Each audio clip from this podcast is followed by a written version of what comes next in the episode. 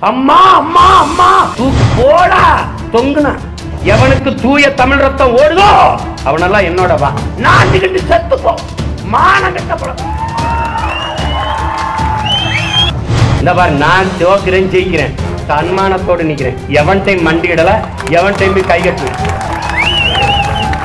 நமக்கு எதிரி இருக்கக்கூடாது. இருந்தான்னா அவன் எதிர்க்க கூடாது எதிர்த்துட்டான்னா அவனுக்கு எதிர்காலமே இருக்காது எவனும் வரமாட்டான். நாங்க ஏதோ சின்ன பிள்ளை விளையாட்டுக்கு சொல்றோம்னு நினைச்சிருக்கீங்க நாங்கள் முதலமைச்சராகி அதிகாரத்தை எங்கள்கிட்ட கொடுத்தால் நெய்தல் படை அமைப்போம். எல்லாம் சிரிச்சான். ஏ சீமான் எப்படி இது? இப்படி எப்படி நீங்க அமைப்பீங்க அப்படின்னு. காவல்துறைக்கு ஆள் நான் எடுக்க முடியும் கடற்படைக்கு நாள் எடுக்க முடியாத? அது அது அவனுக்கு அவனுக்கு நம்ப மாட்டேங்கிறான். நீங்களும் நம்புறதில்ல. நீங்களும் நம்புறதில்ல. ஒரு ஒரே ஒரு தடவை. ஒரு அஞ்சாண்டு. பிச்சை போடுற மாதிரி எங்களுக்கு ஒரு ஓட்டை போட்டு அதிகாரத்தை கொடுத்து பாருங்களேன். ஒரு மீனவனை என் மீனவனை சிங்களன் தொட்டான்னா நான் அடுத்த நாள் காலையில் பதவி விலைக்கில் இறங்கிடுவேன். நீ ஒரு தடவை கொடுத்து பாரு. பறிச்சு வச்சிருக்கான்ல படகு. நூற்றி நாற்பது படகு. அவனே கூப்பிட்டு எடுத்துகிட்டு போக சொல்லுன்றான். அவனுக்கு தெரியும் நல்ல ஆத்தாளுக்கு அப்பனுக்கும் பிறந்தவன் முதலமைச்சர் ஆயிருக்கான் எப்படியே அவ எல்லாத்துக்கும் மேலான தெரியும் பிரபாகரனின் மகன் முதலமைச்சராயிருக்கான். அவனுக்கு தெரியும். யாருடைய அதிகாரம்? தமிழனுக்கான அதிகாரம். யார் வந்து அதிகாரத்தில் இருந்தால் யார் என்ன செய்வா? அவனுக்கு தெரியும். சும்மா இல்ல. ஒரு நாள் ஒரு நாள். நாம் தமிழர் அரசு அமையும். அன்னைக்கு நெய்தல் படை கட்டாயம் கட்டப்படும். மீனவ பிள்ளைகளையே தேர்வு செய்வேன். அவனுக்கு இரண்டு தகுதி தான் நீஞ்ச தெரிஞ்சிருக்கணும் பட ஓட்ட தெரிஞ்சிருக்கணும். கல்வி தகுதி தேவையில்லை உடல் தகுதி தேவையில்லை உயரம் குள்ளம் அதெல்லாம் கிடையாது. பயிற்சி கொடுப்பான் நானே கொடுப்பேன். நான் ஆக சிறந்த பயிற்சி எடுத்தவன். நானே கொடுப்பேன். என் தம்பி சொன்னால மதிவாணன் பலாயிரக்கணக்கில் இந்திய ராணுவத்தில் என் தம்பிகள் இருக்கிறான். இப்பவே பதவி விலகி வரவான்றான். இரு கொஞ்சம் அடக்கி வாசின்னு இருக்கேன். வருவான். பயிற்சி கொடுப்போம். படகுல ஏற்றுவேன் ஒவ்வொரு படகுலையும் ரெண்டு ரெண்டு பேர் ஏற்றுவேன் நான் விளையாட்டுக்கு சொல்றேன்னு நினைக்கிறேன். என் மேலே வழக்கு போட்டாங்க. ஏன் உள்ளே போடல? ஏன் உள்ள போடல? அப்ப சின்ன மீனா இருந்தேன். பிடிச்சு பிடிச்சு விளையாண்டாரு கருணாநிதி. இப்ப பெரிய திமிங்கலமா இருக்கான். எந்த வலையும் போட்டும் சிக்கும் இப்ப பிடிக்க முடியாதுன்னு தெரியும் அவனுக்கு. உள்ள போட்டா வெளியில வந்தா அவனை கட்டுப்படுத்தவே முடியாது என்னைய.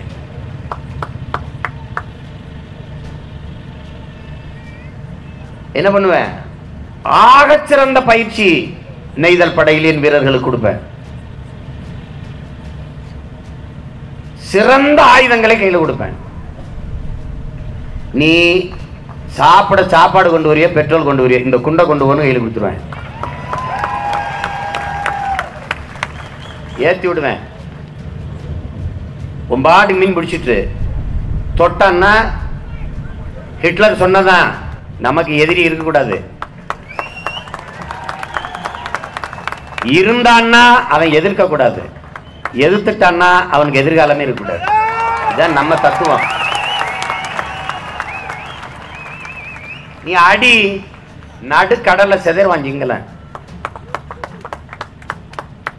பஞ்சாயத்து சர்வதேச பஞ்சாயத்தா தான் இன்டர்நேஷனல் இஷ்யூ ஒரே நாள்ல பிரச்சனை. இந்திய அரசு ஆய்வு அத்தா சீமான் அப்படி பண்ணிட்டாரு இப்படி பண்ணிட்டாரு. காதுல பஞ்சு வச்சு தூங்கிட்டு இருப்பேன். ஓடா. ஓடா எத்தனை நாளடா? எண்ணூத்தி நாற்பது என் ஆத்தாள் அக்காத்து தாலி எடுத்துக்காடா என் அக்கா தங்கச்சி தாலி இருக்கிறத பாக்குறதுக்காக ஓட்டு போட்டு முதலமைச்சர் ஆக்கியிருக்கான். தாலி அறுத்தவன் தலையை அறுக்கிறதுக்கு தான் முதலமைச்சர் ஆக்கியிருக்கான். தூக்குவேன். நீ விளையாட்டா சொல்ற நினைக்காத. ஒரு நாள் ஒரு நாள் இது நடக்கும். நீ பாரு. ஒரு சின்ன பையன் என்கிட்ட சிக்கிக்கிட்டு இவங்க பட போகிறாங்க பாரு ஒரு காலத்துல. பெரும்பாடுபட்டு என்னைய சமாளிக்கிறதுக்குள்ள அவங்க இறந்து பிறந்துருவாங்க. எழுதி வச்சுக்க நீ நடக்குதா இல்லையான்னு பாரு. இந்த தேசிய நெடுஞ்சாலை போடுறான் தேசிய நெடுஞ்சாலை போட்டிருக்கு. இந்த தேசிய நெடுஞ்சாலை போட்டது மக்களுக்காகவா? யார் என்னிடத்தில் நிரூபிப்பா? இது நாட்டு மக்களுக்காக போடப்பட்டது இந்த சாலை என்று யார் நிரூபிப்பா? ஒரு தலைவர். யாராவது யாராவது ஒருத்தர் எத்தனை லட்சம் கோடி செலவழிச்சு போட்ட தகவல் அறிவு உரிமை சட்டத்தில் யாராவது எடுத்து காட்டுவீங்களா? கேப்பியா? தகவல் வருமா? கொடுப்பானா பாரு. இதுவரை கொடுத்ததில்ல. தகவல் அறிவு உரிமை சட்டத்தில் நீ கேட்டு பாரு எத்தனை லட்சம் கோடிக்கு போட்ட? இது எவ்வளவு காலத்துக்கு இந்த சுங்க வசூலிப்ப? எவ்வளவு வசூலிச்சு இருக்க? இன்னும் மீதி எவ்வளவு இருக்கு? ஏதாவது ஒரு தகவலை பெற்றுக்கொடு கொடு. இல்ல நாட்டின் ஆட்சியாளர்கிட்ட ஐயா மோடிட்ட அல்ல போக்குவரத்துறை அமைச்சர்கிட்ட இல்லை யார்கிட்டயாவது ஒருத்தட்ட கேளு. ஒரு விவரம் சொல்ல சொல்லு. சொல்ல மாட்டான். சொல்ல மாட்டான். நீ கார் வாங்குற. அந்த காருக்கு சாலை வரி கட்டியா இல்லையா? ரோடு டாக்ஸி கட்டுறியா இல்லையா? நீ ஸ்கூட்டர் வாங்குற மோட்டர் பைக் வாங்குற அதுக்கு ரோடு டாக்ஸி கட்டுறியா இல்லையா? கட்டுற. எந்த ரோட்ல ஓட்ட கட்டின? யார்கிட்ட பதில் இருக்கு? ஒரு வண்டி வாங்கும் போது நான் சாலை வரி கட்டி இருக்கிறேன் எந்த சாலையில் ஓட்ட கட்டி இருக்கிறேன் அப்புறம் இதுக்கு ஐம்பது கிலோமீட்டருக்கு ஐம்பது ரூபா கப்பம் கட்டுறேன். பதில் யார்கிட்ட இருக்கு? யார்கிட்ட இருக்கு? அந்த காலத்தில் இருட்டில் போகும்போது குறுக்க ஒரு கம்பு கத்தியை கட்டி சட்டப்பையில் எவ்வளோ இருக்குன்னு பறிச்சான் முகமுடி கொள்ளக்காரன் திருட்டு பையன். இப்போ சாலையில் போகும்போது ஐம்பது கிலோமீட்டருக்கு ஒருத்தன் குறுக்க கட்டையை போட்டு பையில் எவ்வளோ வச்சுருக்கான்னு எடுக்கிறான். இவன் யாரு? கேடு கட்ட திருட்டு பையன். அவன் ஆஹா, அவன் அவன் திருநது சட்டப்படி குற்றம் இவன் திருநது சட்டப்படி சரி. கேவலம். நீ வெள்ளக்காரன்ட்ட அடிமையா வாழும்போது கூட நீ கப்பம் கட்டி கடந்து போகலை. விடுதலை பெற்ற இந்தியாவில் 50 கிலோமீட்டருக்கு ஐம்பது ரூபாய் கப்பம் கட்டுகிறார் ரோட்டை வித்து விட்டார்கள் ரோட்டை வித்தார்கள். இப்போது நாட்டை வித்து கொண்டிருக்கிறார்கள். உன் நாட்டில் ஒன்று சொல்லுவான் இது என்ன ராணுவ ரகசியமான்னு? ராணுவம் ரகசியமாக இருக்கணுங்கிறது. அதுவே இல்லை ராணுவமே வியாபாரம் ஆயிடுச்சு. இந்த நுட்பமா நீ விளங்க நம்ம இதெல்லாம் பேசினா தேச துரோகிம்பா இதை பேசலைனா தான் நம்ம தேச துரோகி. பாகிஸ்தான் ராணுவ வீரர்கள் இந்திய நாட்டின் ராணுவ வீரர்களை எல்லையில் கழுத்து அறுத்து கொலை செஞ்சிடறான். கழுத்தை அறுத்து ஏன் கொலை செய்தான்? எப்படி கொலை செய்தான்? என் ராணுவ வீரன் இருந்த துப்பாக்கி எங்க பதில் எங்க ஏன் அவன் எதிர்த்தாக்குதல் நடத்தல? துப்பாக்கி இருந்தது தோட்டாக்கள் இல்ல. இது சத்தியம். இது எப்படி சீமானுக்கு தெரியும்? கழுத்தறுத்து செத்தான் இல்ல அதுக்கு அரை கிலோமீட்டர்ல பக்கத்து நின்னவன் என் தம்பி. அதனால எனக்கு தெரியும். துப்பாக்கி இருக்கு. தோட்டாக்கள் வைக்கிற பெட்டி இருக்கு பாக்ஸ் இருக்கு. அதுக்குள்ள தோட்டா இல்ல. இ- இவ்வளவு இந்த நிலைமையில நின்றுகிட்டு இருக்கோம் நம்ம. உணவளிக்கல ராணுவ வீரர்களுக்கு உணவு கொடுக்கல. ஒரு சீக்கிய வீரன் எங்களுக்கு சரியா உணவு போடலைன்னு பேசிட்டான். உடனே ராணுவ தளபதி என்ன சொல்றாரு? மனநோயாளின்ற இந்த ராணுவ வீரன் கொண்டாட்டி எந்திரிச்சு மனநோயாளினா நீ ராணுவத்துல சேர்க்கிறியான்னு கேக்குது. இதுவரை இந்த நாடு பதில் சொல்ல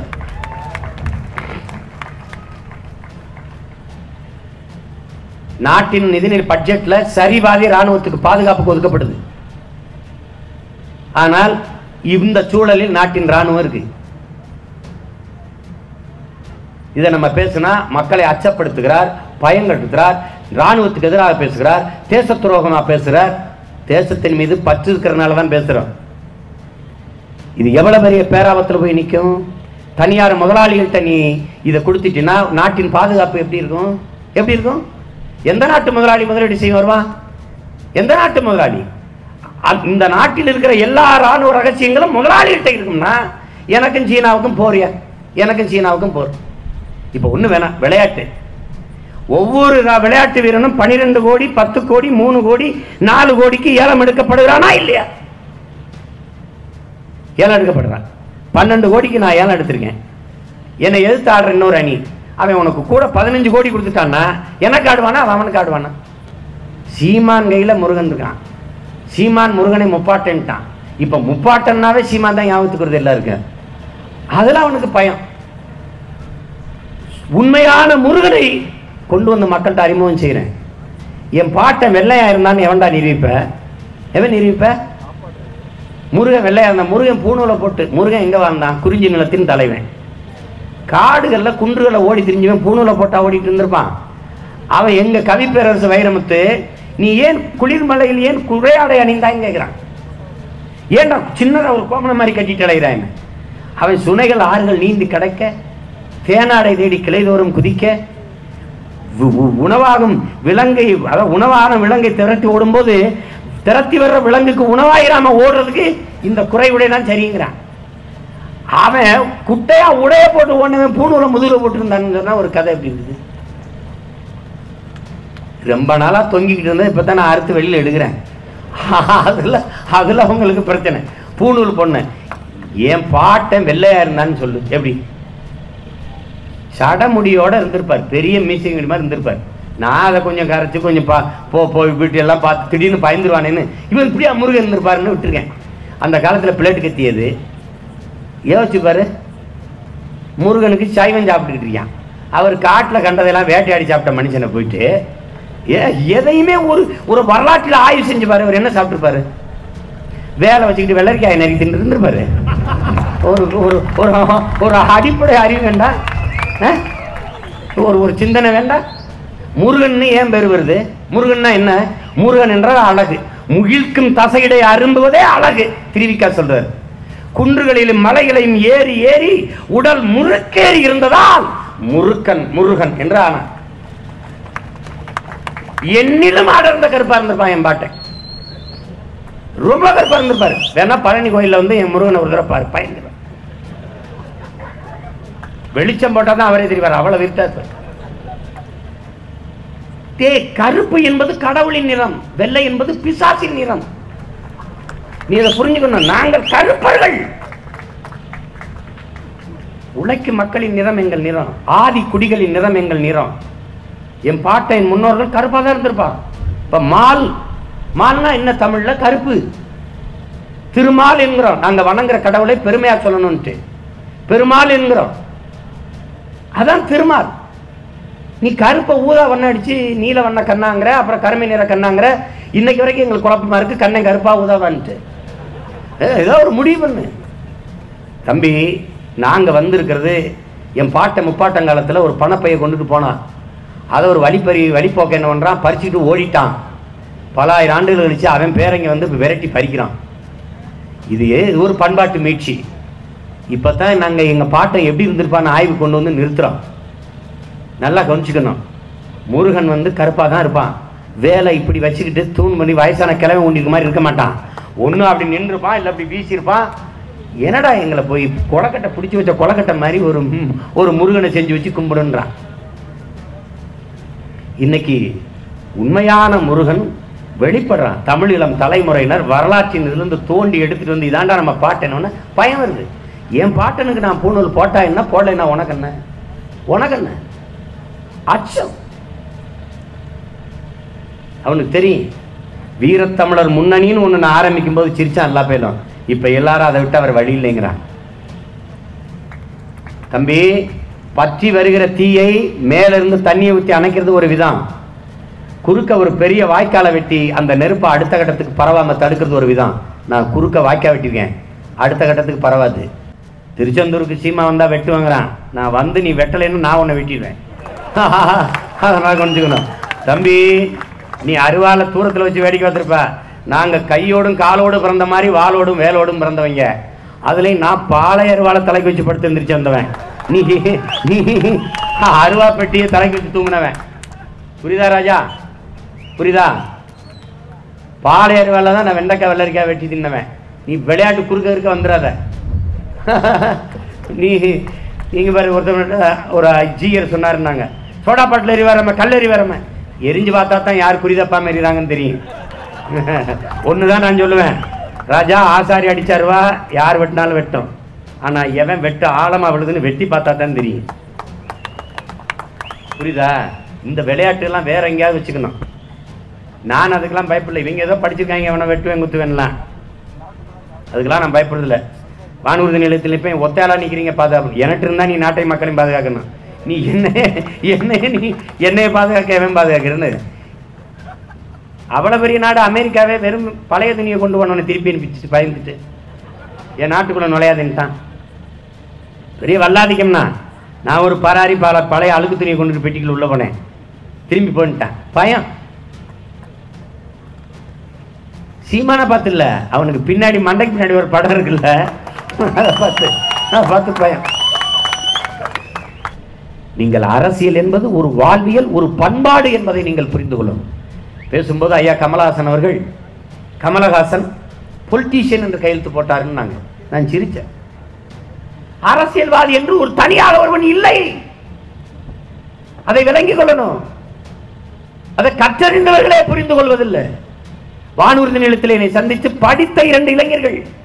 உங்களை எனக்கு ரொம்ப பிடிக்கும் உங்க பேச்சு எனக்கு ரொம்ப பிடிக்கும். ஆனா அரசியல் எனக்கு ஆர்வம் இல்லைங்கிறான் அவனை நான் என்ன செய்யறது என்ன செய்யறது அரசியல் வேண்டாம் என்பது வானமே இல்லாத பூமியில் வாழப் போகிறேன் என்று சொல்றது போல ஒரு பைத்தியகாரத்தனம் நீ தன்னின பகையால் தாழ்ந்து போனவன் ஏன்னா இந்து மதத்துக்கு ஒரே பாதுகாப்பு பிஜேபி கிறிஸ்தவர்களுக்கு ஒரே பாதுகாப்பு சோனியா காந்தி இவங்க அத்தை மக. அதனால அவ- ஓட்டு போட்டு ராகுல் காந்தி பெரிய தமையன் சின்ன தமையன். சீமா உனக்கு சி வேற வேற்றுக்கிரக வாசி உனக்கு. என்னை விட்டால் நாதி கிடையாது உங்களுக்கு. நாதி கிடையாது. உன் கண்ணீரை துடைக்க உன் காயத்துக்கு மருந்துட. இந்த மகனை விட்டால் நாடி கிடையாது. நீ எழுதி வச்சுக்க ஒரு பயம் வர மாட்டான் உனக்கு உலகத்துல சொல்லு உன் வழி உணர்ந்தவன். எங்களை தவிர ஒரு பிள்ளை சொல்லு பார்ப்போம் சொல்ல முடியாது. தமிழ்னா என்ன? தமிழர்னா யாரு? எவனையார் சொல்ல சொல்லு. ஒரு தலைவனை பேர் சொல்லு. தமிழ் தமிழர் உரிமை அவன் எதிர்காலம் நலம் ஒரு வயலுக்கு தெரியாது. ஒண்ணுமே தெரியாது. எல்லாம் நான் பேச நீ எச்சில் இருந்து கட்சி நடத்திட்டு தரான் பலவே. நான் என்ன பேசணும் அதை. உனக்கு தமிழ்ல பேசினா புரியாது இங்கிலீஷ் பேசினா நல்லா புரியும். ஏன்னா வெள்ளக்காரன் பேரனும் பேத்திங்க ராபர்ட் கிளை வாரிசுகள் நீங்க. இல்லை பல பேர் நினச்சிக்கான் கிறிஸ்தவனா இருக்கலாம் ராபர்ட் கிளை வாரிசு இஸ்லாமியர் இருக்கலாம் பாவரின் பேரன். முட்டா இந்து. எப்போ வந்த நீ இந்து? எந்த சந்திலிருந்து வந்த? வா பேசுவோம். எப்போது வந்தது? எப்போது நீ கிறிஸ்தவன்? எப்போது நீ இஸ்லாம்? எப்போது நான் இந்து? நாங்கள் இந்துக்களாக இருந்தோமா? இல்லை இந்துக்களாக ஆக்கப்பட்டோமா? நான் தான் வெளிப்படையாக கூப்பிடுறேன்டா. நல்ல ஆத்தாளுக்கு பணம் பிறந்தவன். ஒருத்தன் வந்து என்னோட வாதிடுங்கிற வர மாட்டேங்கிற ஒரு மேடை ரெண்டு மைக்கு ஒன்று அந்த பக்கம் ஒன்று நான் இந்த பக்கம். நீ வா. என் சைவ மதத்தை யார் தோற்றுவித்தது நான் சொல்கிறேன் என் வைணவ மதத்தை எவன் தோற்றுவித்தான்னு சொல்கிறேன் பௌத்தத்தை யார் சமணத்தை யார் தோற்றுவித்தான்னு சொல்கிறேன் கிறிஸ்தவத்தை எவன் தோற்றுவித்தான்னு சொல்கிறேன் இஸ்லாத்தை யார் தோற்றுவித்தான்னு சொல்கிறேன் இந்து மதத்தை யார் தோற்றுவித்தது? சொன்னா பார்ப்போம். தமிழர்கள் நாங்கள் இந்துக்கள் அல்ல ராஜா. நான் சொன்னேன் நீ சிரிச்ச. மதுரை ஆதீனம் சொல்றாரு பாரு எங்க ஐயா. தமிழர்கள் நாங்கள் வீர சைவர்கள் வைணவர்கள். இந்த பார் சிவன் முருகனைக்கும் நீ போய் மூணு தலைமுறைக்கு முன்னாடி தாத்தா சொத்து பத்திரத்தை எடுத்து படுறா. படிச்சு பாடுறா. சிவமதம் சைவ மதம் இருக்கா இல்லையா பாரு. எங்க இருந்தது இந்து? இன்னைக்கு தான் அஸ்வர் இந்து லா அன்னைக்கு சிவகோத்திரம் சைவ கோத்திரம் ராஜா படி ராஜா படிச்சு பாரு ராஜா. படிச்சு பாரு நீ. உன் மேல தூங்கும் போது இங்க பாரு தூங்கும் போது உன் முதுகுல எழுதி வச்சதுக்கெல்லாம் நீ பொறுப்பாக முடியாது. என்னை ஒருத்தன் கேட்டா என்ன இந்து கடவுள் சிவன் முருகனை நீங்க பேசுற சிவன் முருகன் இந்துவா? அது அவங்க ரெண்டு பேருக்கும் தெரியுமான்னு கேட்டேன். கால கொடுமை. கால கொடுமை. எத்தனை மடம் இருக்கு? அவ்வளவு சைவ மடங்கள். இந்த பார் மாயோனை வழிபடுகிற வைணவன். சிவன் முருகனை வழிபடுகிற சைவன். பௌத்தத்தை ஏற்ற புத்தனை ஏற்ற பௌத்தன். மகாவீர் ஏற்ற சமரர் சமணன். இவ்வாறு வெண் சமண மதத்தை ஏற்றுக்கொண்ட சமணத்துறவி தான் இளங்கோடிகள். அவன் சிலப்பதிகாரம் எழுதுறான். மணிமேகலை பௌத்த காவியம். கவுந்தியடிகள் மணிமேகலாம் பௌத்த மதத்தை தெளிவிக்கிறான். தமிழனின் பெரும்பாலான இனக்கூட்டம் சைவத்திலே வைணவத்தில் இருந்தது. நாங்கள் இந்துக்களாக ஆக்கப்பட்டோம். ஆக்கியவன் வெள்ளைக்காரன். இது வரலாற்று சத்தியம். நீ இதுல வந்து இதில் பொய் பேசல. ஏன் சான்றோட வா உட்கார்ந்து பேசுவோம்? வரமாட்டான். ஏன்னா தோத்து போயிடுவான். இங்க பாரு இதே இதே இதே கன்னியாகுமரி மண்ணில் இதே இடத்துல விவேகானந்தரோட இங்க பாரு நம்ம ஐயா வந்து இங்க பாரு மனோன்மணிய சுந்தரனார் இதே இடத்துல ஐயா வந்து விவேகானந்தரோட மோதுறாரு. சண்டை நடக்குது ரெண்டு பேருக்கும் தமிழர்கள் எங்களை எப்படி நீ இந்துக்கள் சொல்ற? நாங்க சிவன் முருகனை வழிபடுகிற சைவர்கள். தமிழர்கள் நாங்கள் இந்துக்கள் அல்ல என்ற அரை மணி நேரத்துக்கு மேல வாதாடி விவேகானந்தர் தோத்து உட்கார்ந்துட்டார். இது வரலாற்று நிகழ்வு. சரி நாங்க வந்து இந்து. ஏன் நீங்க இந்த முருகனை கொண்டாடுறது இல்ல ஆயுத பூஜைக்கு விடுமுறை விடுற சரஸ்வதி பூஜைக்கு விடுமுறை விடுற விநாயகர் சதுர்த்திக்கு விடுமுறை விடுற குருநானக்கு பிறந்ததுக்கு விடுமுறை விடுற மகாவீர் ஜெயந்திக்கு விடுமுறை ஏன்டா எங்கள் தைப்பூசத்துக்கு விடுமுறை இல்லை பொது விடுமுறை? விட மாட்டான். கொண்டாட மாட்டான் முருகனை. ஏன்? தமிழினம் முன்னோர் தமிழின மூதாதை நல்லா விளங்கணும் அந்த அதை புரிஞ்சுக்க நீ. என்னமோ இவன் சொல்கிறான் இந்துன்னு. எச்ராஜா இந்து நீ நிந்தா. அமித்ஷா இந்து நான் இந்து. அமித்ஷாட்ட திருவாசத்தை பாட சொல்ல நான் பாடுறேன். தேவாரம் பாட சொல்லு. திருப்புகளை பாட சொல்லு. திருப்பாவை பாட சொல்லு. நாச்சியார் திரும ஆண்டாள் எழுதின திருப்பாவை நாச்சியார் திருமொழி. அமித்ஷா சொல்ல சொல்லு அப்புறம் எப்படி இந்து? என்ன இந்து? தமிழன் எப்படி இந்துவாவான்? ஆக்கப்பட்டான். ஆக்கப்பட்டான். அது நீங்க பண்ற கொடுமை பெருங்கொடுமை எந்த தத்துவம்? ஆத்தா அப்பத்தாத மார்பை வெளியில தொங்கப்பட்டு போ! மார்பு வரி கட்டலனா ஒத்த முளைய விளைய அறுத்து கொண்டு போன நிலம் இது. மறுப்பியா நீ? கற்பிணி பெண்ணை மார்பு வரி கட்டளை என்று கணவன் உழுது கொண்டு இடத்துல ஏர்மாட்டை அவிழ்த்து விட்டு அந்த ஒத்தை மாட்டுக்கு பதிலாக கற்பிணி மா- மனைவியை நிறைமாத கற்பிணியை நிர்வாகமா வச்சு உழவைத்த நிலமடா இது. மானங்கிட்டு போய் நீ இன்னும் பேச்சுக்க நீ? அந்த தத்துவத்தை ஏற்று சமமா உன்னை உட்கார வைப்பானா? சங்கராச்சாரிக்கு முன்னாடி நாற்காலியில் சுப்பிரமணிய சாமி மத்திய அமைச்சரின் என் அண்ணன் பொன் ராதாகிருஷ்ணன் சங்கராச்சாரியின் காலடிக்கு கீழே நான் நிகழ்ந்து செத்துப்போம் போ மானங்கட்ட போல தமிழன் எவனுக்கடா தாழ்ந்தவன்? எவனுக்கு தாழ்ந்தவன்? எவனுக்கு? தமிழன் பெருமைக்குரியவன். தமிழ் பெருங்குடியில் அவன் பிறந்ததுனாலேயே தமிழன் பெருமைக்குரியவன் யாரு? புரட்சி பாவலன் பாரதாசன். நெஞ்சு திமிரோடு நிக்கணும் சாவு இன்னைக்கு நேத்தா பாக்குறோம் சாவு. போர் மரபினர் நீ. சாவ சாதாரணமா கடந்து போனவை நீ. இதெல்லாம் ஒரு இது இதெல்லாம் நீ பயப்படக்கூடாது. போர் மரபின விழா குத்தி ஆடுன வேல் குத்துன எல்லாம் செஞ்சா எதுக்கு? எதுக்கு வேலை குத்துனா உனக்கு? வேல் சண்டைக்கு போகும்போது வேல் வாழை தூக்கிட்டு போகும்போது வேல் குத்துனா இவ்வளவு தாண்டா வலிக்கும்னு உனக்கு உணர்த்திடுறான். வேலை குத்துற பு, இவ்வளவுதானே வலி? போர் எல்லா வேலையிலும் போறான். போர் மரபினன் நீ. ஏறும் போரும் உன் குல தொழில் பயந்து பயந்து அஞ்சு அஞ்சு கேடு கட்ட கேவலம் கட்டன்ட்டு அதிகாரத்தை கொடுத்துட்டு இப்படி போய் ஒரு பிச்சைக்கார கூட்டமா நின்றுகிட்டு இருக்கோம் நம்ம. செத்தா நம்ம வீட்டு இடம் கொண்டு அழுது கொடுத்தன் தானா? ஒருத்தன். உன் வீட்டு இளவுக்கலாதவன் எதற்கழுவான் எதற்கழுவான் எதற்கழுவான் இதேதான் நினச்சிக்கிட்டு இருக்கீங்க நீங்க. கேட்குறான் பாரு. நான் எங்கள் எங்க அண்ணன்ட்ட கேட்டேன். எங்க அண்ணன் பொன் ராதாகிருஷ்ணன்ட்ட தேர்தலை சந்திக்கல நிர்மலா சீதாராமன் அமைச்சர். தேர்தலை சந்தித்து தோற்று போனார் ஒரு லட்சம் வாக்குல. அருண்ஜேட்லி மத்திய நிதி அமைச்சர் கேபினெட் தேர்தலில் நின்று வென்று போன ஒரே ஒரு தமிழ்நாட்டில் ஒரே ஒரு உறுப்பினர் அண்ணன். இவருக்கு ஒரு கேபினெட் அந்தஸ்தில் ஒரு மந்திரி பதவி கொடுக்க மாட்டான். ஏய் வெங்காய நாடு எடக்கைட்ட பிறங்கைட்ட தள்ளுறான். போ போன்னு. அவர் கோபப்படல நமக்கு கோபம். அடக்க முடியல. அதுக்கு என்ன பண்ணுறது பிஜேபியில் இருக்கிறவங்களாம் ஒரு நாள் மானம் கட்டு மரியாதை கட்டு கேவலப்பட்டு கேடு கட்டு வருவான்.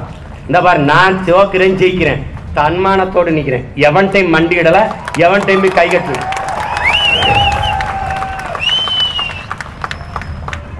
நான் எப்படிப்பட்ட மரபில் வந்தவன்? எப்படிப்பட்ட மரபில் வந்தேன் தூக்கு போடா! தொங்குனா. தூக்குல. என் பாட்டை மருதுவாண்டி சொல்றான் எவனுக்கு ஐரோப்பிய ரத்தம் ஓடலையோ அவனெல்லாம் வா என்னோடுன்னா. அதே தான் நானும் சொல்றேன். எவனுக்கு தூய தமிழ் ரத்தம் ஓடுதோ அவனெல்லாம் என்னோட வா. இல்ல அமித்ஷாவோட போ. உன் பெரிய தம்மை அமித்ஷா ஏய் எனக்கு ஒரு தலைவன் இருக்கான்டா.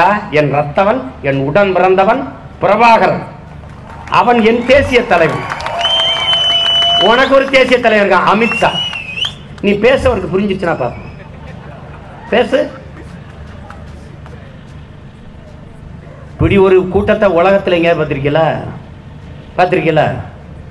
ஏ கர்நாடகாவில் ஏழுமலைன்னு நம்ம இனம் சார்ந்த ஒருத்தர் கவுன்சிலர் மாமன்ற உறுப்பினரா வென்றிருக்கான். மாமன்ற உறுப்பினர். கர்நாடகால போய் குடியேறினவன் இல்ல. எல்லை பிரிப்பில் நம் நிலப்பரப்பு அதோடு சேர்ந்துருச்சு பெங்களூர். மாமன்ற உறுப்பினர் ஒரு கவுன்சிலரா மக்களால் தேர்வு செய்யப்பட்ட ஏழுமலை பதவி ஏற்க கூடாதுன்னு கன்னடம் போராடுறான். நீ ரஜினிகாந்த முதலமைச்சராக வந்து ஆளவான்னு வாயை பொழந்துக்கிட்டு படுத்து கிடக்குற. நீ மானங்கட்டவன் ஆந்திர காட்டுக்குள்ள மரவட்ட வந்துட்டான்னு நிர்வாணப்படுத்தி அம்மனப்படுத்தி பெரிய பெரிய கம்ப வச்சு கதற கதற அடிக்கிறான்டா. அம்மா அம்மா அம்மா அடிக்காதே அடிக்காதே நம்ம கத்துறது. உன் காதல விழலைன்னா நீ வாழ்ந்தன செத்தன். பாரு. மானங்கட்டு போய் இன உணர்வு கட்டு போய் இது என்னது இது? எப்படி? இந்த பிஜேபி காங்கிரஸ் அது ஒரு கட்சி. ராகுல் காந்தி எங்கே இருக்காரு? அவர் தலைவரானா என்னமோ பெருசாக பண்ணிடுவார். யார் அவர் தலைவராக வேலை செய்ய விடாமல் இருந்தது? இப்போ தலைவராகிட்டு என்ன ஆயிடுச்சு? ஒன்றும் இல்லை. மோடி வந்தால் இந்தியாவை உலகத்தில் தலை சிறந்த நாடாக்குவாருன்னு. அறுபத்தி மூணாவது இடத்துல இருக்கு வளர்ச்சியில் இந்தியா. வளர் நாடு பட்டியலே எடுத்துட்டாங்க.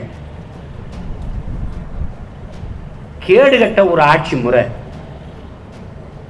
அவருக்கு என்ன அவர் அவர் அவருக்கு கோபமே வர்றதில்லை. நான் கேட்டேன் நீங்க இன்டர்நேஷ்னல் புரோக்கர் தானங்க? அப்படின்னு. அது பதிலே நான் இன்னும் உனக்கு சொல்றேன். இந்திய நாட்டின் பிரதமர் என்பவர் இன்டர்நேஷனல் புரோக்கர் மாநில முதலமைச்சர்கள் என்பது ஆல் இந்தியா புரோக்கர்ஸ் யாரையாவது மறுக்க சொல்லு. இல்லைன்னு சொல்ல சொல்லு பார்ப்போம் இந்த நாட்டிற்கு தலைவர்களை உருவாக விட மாட்டார்கள். தரகர்களைத்தான் தலைவர்களாக நிறுத்துவார்கள். ஆக்குவார்கள். சீமான் ஏன் தொலைக்காட்சியில் நிராகரிக்கப்படுறான் நாம் தமிழர் கட்சியே மறைக்கப்படுது? நாம் தமிழர் கட்சி எங்கேயாவது ஒரு தம்பி தவறு பண்ணானா பெருசாக இருந்தது ஆயிரம் நல்ல காரியங்களை செயல்களை என் பிள்ளையை செய்வான். போட மாட்டான். ஏன்னா இந்த கட்சியை சிதைக்கணும் அழிக்கணும். ஏன்? ஒரு தேசியனத்தின் மக்கள் இன உணர்வு மான உணர்வு பெற்று சாதி மத உணர்ச்சியை பின்னுக்கு தள்ளி தமிழர்கள் என்கிற தேசிய இன உணர்வில் திரண்டு ஒரு அசாத்திய அரசியல் வலிமை பெற்றுக்கொண்டு அதிகாரத்தை நோக்கி விரைகிறார்கள். அவன்கிட்ட அதிகாரத்தை கொடுத்து உட்கார வச்சா என் நாடு என் மொழி என் கலை என் இலக்கியம் என் பண்பாடு என் தொன்று தொட்ட வேளாண்மை என் நீர் வளம் என் நில வளம் என் காட்டு வளம் என் கனிம வளம் என் மலை வளம் என் கடல் வளம் இதை காக்கணும். வெறி கொண்டு நிற்பான் தொட முடியாது. தொட முடியாது. எங்க ஒரு தடவை என்ன கொடுத்து பார்த்து ஹைட்ரோ கார்பன் எடுத்துட்டு பார்ப்போம். தொற்று மீத்தேன் எடுத்துட்டு பார்ப்போம். ஓஎன்ஜிசி ஹீஜிஎன்ஜிசின்னு எங்கே போச்சுன்னு தெரியாது. வந்தவன் போனவன்ட்டுலாம் நாட்டை கொடுத்துட்டு வாழ முடியாது ராஜா. ஒருத்தர் சொல்றாரு என்ன நீங்க இப்படி சொல்றீங்க? யாதும் ஊரே யாவரும் கேளீர் என்று உங்க பாட்டன் கணியன் பூங்குன்றன் தானே பாடியிருக்கிறார். அதுக்கு முன்னாடி இன்னொரு பாட்டன் பாடியிருக்கிறான். நல்லாண்மை என்பது ஒருவருக்கு தான் பிறந்த இல்லாண்மையாக்கி கொள்ளல். அவன் பாடியிருக்கான். அதுக்கு என்ன சொல்றது? நாங்க யாதும் ஊரே யாவரும் கேளீர் என்றது உலகம் தழுவி நேசிப்போம். அது எங்கள் மாண்பு. எங்கள் தாய் நிலத்தை நாங்க தான் ஆள்வோம். அது எங்கள் அரசியல் உரிமை. அதை விட்டு கொடுக்க முடியாது. நாற்பத்தி நாலு ஆண்டுகளா ரஜினிகாந்த் நடிச்சாரு. யாராவது பேசணுமா? என்னையா நீ நடிக்கிறேன்னு கேட்டோமா உனக்கு எதுக்கு அவ்வளோ சம்பளம்னு கேட்டோமா ஒன்றும் கேட்கல என்னைக்கு நீ எங்களை ஆளுவதற்கு நான் தமிழன்னியா அப்போ கேள்வி கேட்குறான் ஒரு தம்பி என்கிட்ட கேட்டான் நான் மலையாளி. எனக்கு மலையாளமே தெரியாது. தமிழ் தான் தெரியும். நீ பச்சை இன துரோகி. தாய்மொழியை மறந்தவனே நான் மனிதனாகவே கணக்கிடுறது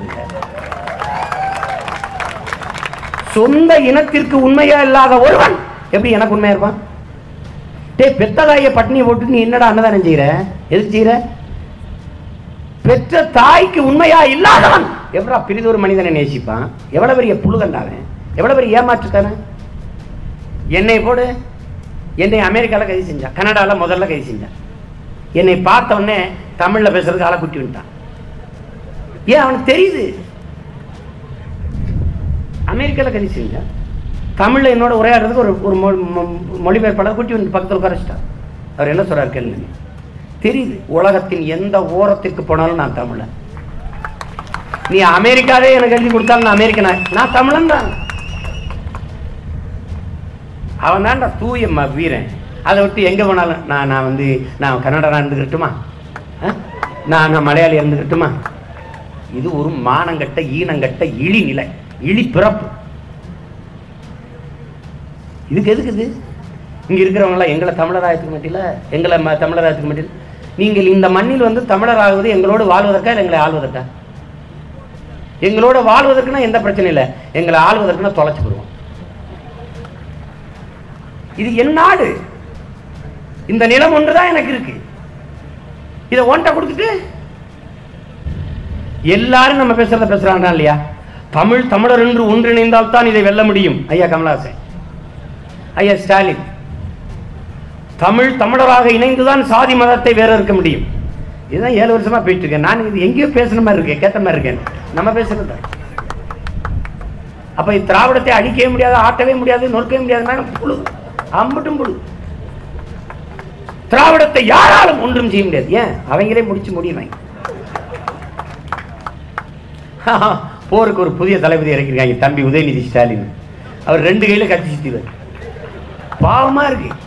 இந்த பக்கம் எடப்பாடி பழனிசாமி ஐயா ஓபிஎஸ். என்னத்தை பேசுறது? பாவமா இருக்கு. சரி, போங்க போங்க. இருக்கிற வரை ஓட்டிட்டு போங்க. என்னத்தையோ பண்ணிட்டு போங்க. என்ன பண்றது? இறங்கி சண்டை போடுறதுக்கு எதிரி வருவார்ல இந்த பக்கம் எதிர்க்கட்சி தலைவர் அவர் பாவம். நாட்டு பாட்டுக்கும் நாட்டுப்புற பாட்டுக்கும் நாட்டு பண்ணுக்கும் வித்தியாசம் தெரியும். அவர் பாவம். சரி அவரை ஒன்றும் செய்ய முடியாது. இந்த பக்கம் நம்ம ஐயாக்கள் கம்பராமாயணத்தை எழுதினது சேக்கிலார் அவர். அவர் கேட்டேன். எழுதி கொடுத்தவன் நல்லா தான் எழுதி கொடுத்தானா? இல்லை இல்லை எப்படின்னா கம்பராமாயணத்தை கம்பர் பெரிய புராணத்தை சேக்கிலார் இந்த முன்ன பின் வந்தது முத வரி இந்த வரி இணைச்சு படிச்சிட்டார். இல்லை இல்லை உண்மையில் நடந்தால் தான் அவர் எழுதி கொடுத்தோம் தப்பா எழுதி கொடுக்கல. அதை கேட்டேன் ஏப்பா எழுதி கொடுத்தது ஒரு முதலமைச்சருக்கு இப்படி இல்லைங்க நாங்கள் சரியாக தாங்க எழுதி கொடுத்தோம். அவர் தாங்க ஒரு வரியை விட்டுட்டாருங்க. விட்டுட்டு படிச்சிட்டாருங்க அது என்ன என்ன பண்ண முடியும்? அது இதெல்லாம் பிழை இல்லை. பிழை என்னென்ன பேருந்து கட்டணத்தை ஏற்றிட்டு ஸ்கூட்டிக்கு மானியம் கொடுக்குறதா பிள்ளையா இருக்கு அதுதான் பிரச்சனை. ஜெயலலிதாவுக்கு நாற்பத்தெட்டு கோடியில் சமாதி இருக்குல்ல அதான் பிரச்சனை. ஜெயலலிதாவுக்கு கட்ட வேண்டியதில்லை சமாதி. இந்த ஆட்சிக்கும் ஆட்சியாளர்களுக்கும் தான் நம்ம சமாதி கட்டணும்.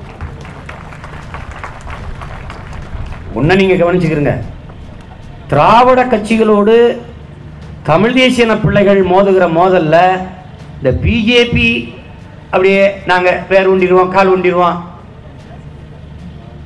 நீ இங்கே வரு. சாவுக்கு போடுற பந்தலு கூட கவனம் கொண்ட முடியாது. நீ இங்கே நீ குன்ன குடிக்க அன்னக்காவடி எடுத்தாலும் தலையிலா நின்று தண்ணி குடிச்சாலும் வெல்ல முடியாது ராஜா. இப்போ பாரு நோட்டாவுக்கு கீழே இருக்க.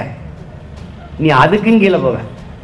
நூறாவது சுதந்திர தினம் கொண்டாடப்படும் போது இந்தியான்னு ஒரு நாடு இருக்காது வித்துருவான் நீ எச்சரிச்சுக்க. நான் இருக்கணும் இல்லையோ? ஆனால் ஒருத்தன் சொன்னான் இருக்கும் நான் சொல்றதை நீ வேடிக்கை நினைக்கிற. நான் காவல்துறைக்கு நெஞ்சில கேமரா வைப்பேன்னு சிரிச்ச.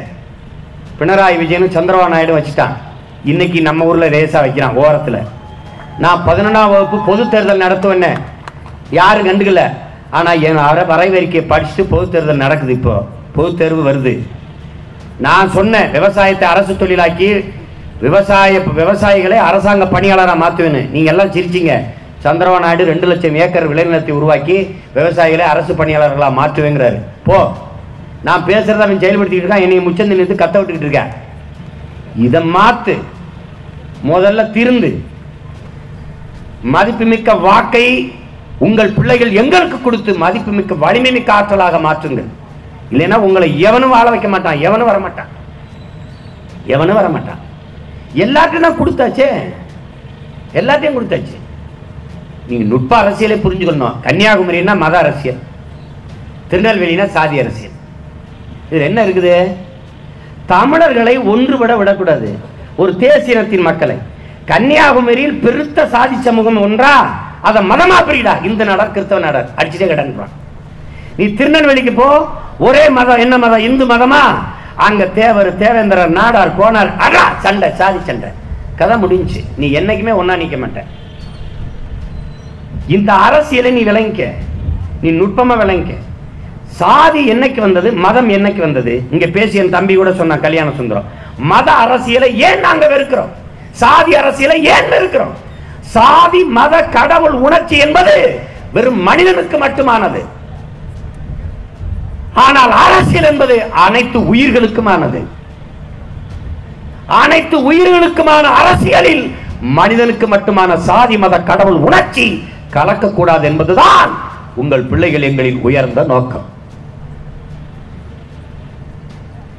பசுவை வதைக்க கூடாதுங்கிறான் அப்ப மத்த மிருகங்களை வதைக்கலாமா? அங்க மத அரசியல். அது கூடாதுங்கிறான். மாட்டுக்கறி திங்காதேங்கிறான். நான் திங்கல.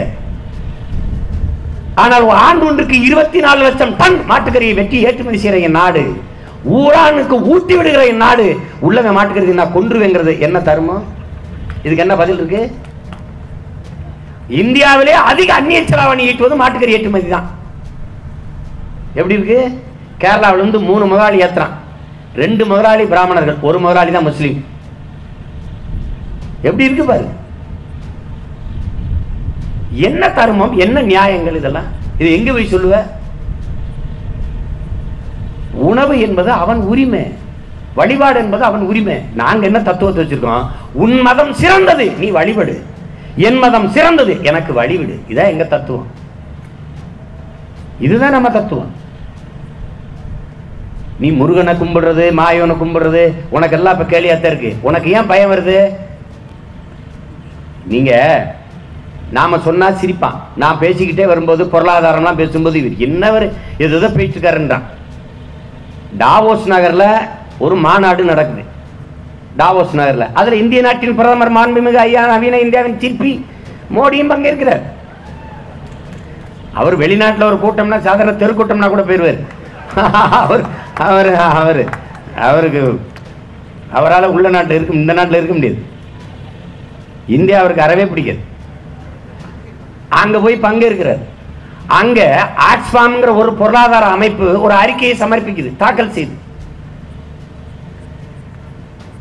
எழுபத்தி மூணு விழுக்காட்டு சொத்து. எழுபத்தி மூணு விழுக்காட்டு சொத்து. இந்திய நாட்டின் எழுபத்தி மூணு விழுக்காட்டு சொத்து ஒரு விழுக்காடு முதலாளிகளிடம் சேர்ந்திருக்கிறது. நல்லா நீங்க கவனிச்சுக்கணும். ஒரு விழுக்காடு முதலாளிகளிடம் சேர்ந்திருக்கு அறுபத்தி ஏழு கோடி மக்கள் அவர்களுடைய சொத்து ஒரு விழுக்காடு தான் உயர்ந்திருக்கிறது. அறுபத்தி ஏழு கோடி மக்களின் சொத்து ஒரு விழுக்காடு உயர்ந்திருக்கிறது. தேசத்தின் எழுபத்தி மூணு கோடி எழுபத்தி மூணு விழுக்காட்டு சொத்து ஒரு விழுக்காட்டு முதலாளிகளிடம் சேர்ந்திருக்கிறது. இந்த முதலாளிகளிடம் சேர்ந்திருக்கிற சொத்தின் மதிப்பு இருபது புள்ளி ஒன்பது லட்சம் கோடி. இது இந்திய நாட்டின் பட்ஜெட்டின் மதிப்பு. நல்லா கவனிச்சுக்கணும். நிதிநிலை அறிக்கை. ஒரு ஆண்டுக்கு அவன் போடுற பட்ஜெட்டின் மதிப்பு.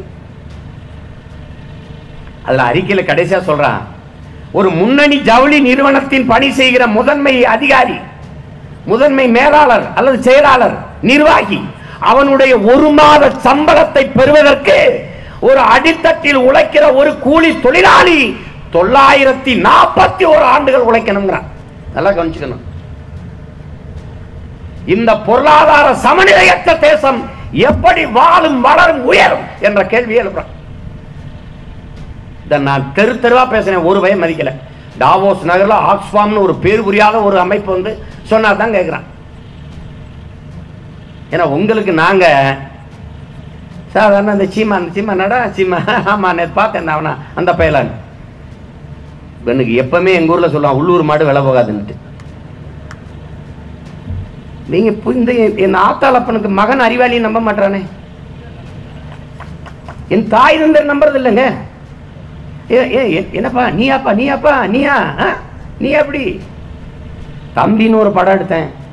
ஒவ்வொரு வசனத்துக்கும் திரையரங்க ஒரு கைதிட்டு. என்னை வளர்த்த ஒருத்தன் சொல்றான் அப்ப நீயாப்பா எழுதுன? இல்லை மண்டபத்தில் யாரோ எழுதி கொடுத்து வாங்கிட்டு வந்தேன்னு. ஏன்னா அது கொடுமையா இருக்கு. தமிழன் அவனுக்கு ஒரு ஒரு ஒரு ஒரு நோய் இருக்கு. அவனுக்கு ஒரு நோய் இருக்கு. தாழ்வு மனப்பான்மையால் தாழ்ந்து போனவன் தமிழன். தன்னிடத்தில் இருப்பதை விட பிறரிடத்தில் இருப்பது உயர்ந்தது என்ற இழிவான சிந்தனையில் வீழ்ந்தவர் நான் சொல்றேன் கேளு. உனக்கு ஒரு பழமொழி சொல்லி வச்சான் இக்கரைக்கு அக்கறை பச்சைன்னு. முதல்ல அதை அழிச்சிரு. எக்கரைக்கும் இக்கரைய பச்சை என்கிற பழமொழியை எழுதி. பொன்மொழியை எழுதி. அவன் வெள்ளக்காரன் மின்னுவதெல்லாம் பொன்னல்லன்னா உருப்பிட்டான். நீ இக்கரைக்கு அக்கறை பச்சைன நாசமா பண்ண இது நல்லா புரிஞ்சுக்கணும். உனக்கு எல்லாமே தவறு தவறாக கற்பிக்கப்பட்டிருக்கு. காலம் பொன் போன்றதுன்னா இல்லைன்றாவன். காலம் பொன் போன்றது இந்த தங்கம் போயிடுச்சுன்னா ஒரு தங்கம் வாங்கிக்கலாம். காலம் பொன் போன்றது அல்ல காலம் உயிர் போன்றதுன்னா வெள்ளக்காரன். அதனால உருப்படுறான். இதெல்லாம் முதல்ல தெரிஞ்சுக்க. எல்லாமே உனக்கு தவறா கற்பிக்கப்பட்டிருக்கு. உங்கள் பிள்ளைகளை நீங்க நம்புங்கள். ஆக சிறந்த அறிவாளிகள் ஆய்கர்கள் உங்கள் மக்கள் என்பதை நீங்க நம்பணும். முதல்ல நீ நம்பு. உலகத்தின் தலை சிறந்த இனத்தின் மகன் நீ என்பதை முதல்ல உணர். நீ உலகிற்கு அறிவியல் நாகரிகம் கலை இலக்கியம் பண்பாடு வேளாண்மை தொழில்நுட்பம் அனைத்தையும் கற்றுக் கொடுத்த மூத்த இனத்தின் மகன் என்கிற திமிரும் பெருமிதமும் ஒவ்வொருத்தனுக்கு இருக்கணும். பாரத போர் போட்டான் போர்ல கிருஷ்ண பரமாத்மா அர்ஜுனனுக்கு போதித்தது பகவத்கீதை அது எல்லாருக்கும் வேதமா இருக்கு? ஆனால் போர் போட்ட போது போர்ல காயம்பட்டவனுக்கும் வீரர்களுக்கும் மக்களுக்குமாக சோறு போட்டவன் நமது பாட்டன் பெருஞ்சோற்றுதையின் இளைஞரனானது என்பதை நீ மறந்துடாத. திரௌபதியின் திருமணத்தில் சேர சோழ பாண்டியர்கள் பங்கேற்றார்கள் என்று இலக்கிய பதிவு இருக்கு. என்ன நீ? இந்த பிச்சைக்கார பயிலிட்ட நாடு இருக்கிறதுனால நீ கை கட்டி வேட்டிக்கும் சேலைக்கும் அரிசிக்கும் பருப்புக்கும் கையேந்தி நிற்கிறதன் உங்க பிள்ளைகள் எங்கள்கிட்ட இந்த அதிகாரத்தை கொடுங்க. உலகத்துக்கு சோறு போடுற உயரத்திற்கு இந்த நிலமும் இந்த நாடும் வரும். இப்படியா? தமிழர்களுக்கு ஒரு மாண்பு இருக்கிறது. எப்போதும் பாதிக்கப்பட்ட மக்களின் பக்கத்தில் நிற்பது. எமது இன சொந்தங்கள் பாதிக்கப்பட்டிருக்கிற போது அவர்கள் பக்கத்தில் நிற்பது இன்றைய கால தேவை என்பதை உணர்ந்துதான் கன்னியாகுமரி மண்ணிற்கு உங்கள் பிள்ளைகள் ஓடி வந்தோம். இங்கே ஓகி புயலில் பாதிப்புக்கு ஆளானதை மற்றவர்களுக்கு செய்தி. நாம் அனுபவித்தோம் நான் பக்கத்தில் இருந்து என் தாய்மார்களின் தங்கைகளின் உறவுகளின் கண்ணீரையும் கவலையும் பார்த்தோம். என்னை உடன் பிறந்த தங்கையினுடைய கணவர் இறந்து போனார்.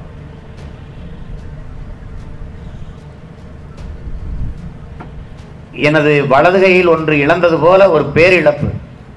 அடக்கம் செய்த அரை மணி நேரத்தில் பயணித்து கன்னியாகுமரி வந்தேன். ஒவ்வொரு வீடாக சென்றேன்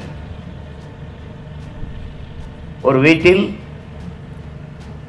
அப்பா இல்லை மகன் இல்லை மருமகன் இல்லை.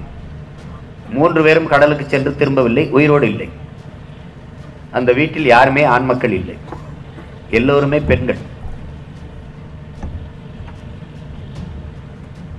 அந்த தாய் அந்த தங்கையின் கண்ணீருக்கும் கதறலுக்கும் எவரிடத்திலும் பதிலில்லை அதுக்கு விலையும் இல்லை. இந்த இழப்புகளை சொல்லி மாளாது. பல லட்சக்கணக்கான மரணத்தை தாங்கிய பிள்ளைகள் நாங்கள்.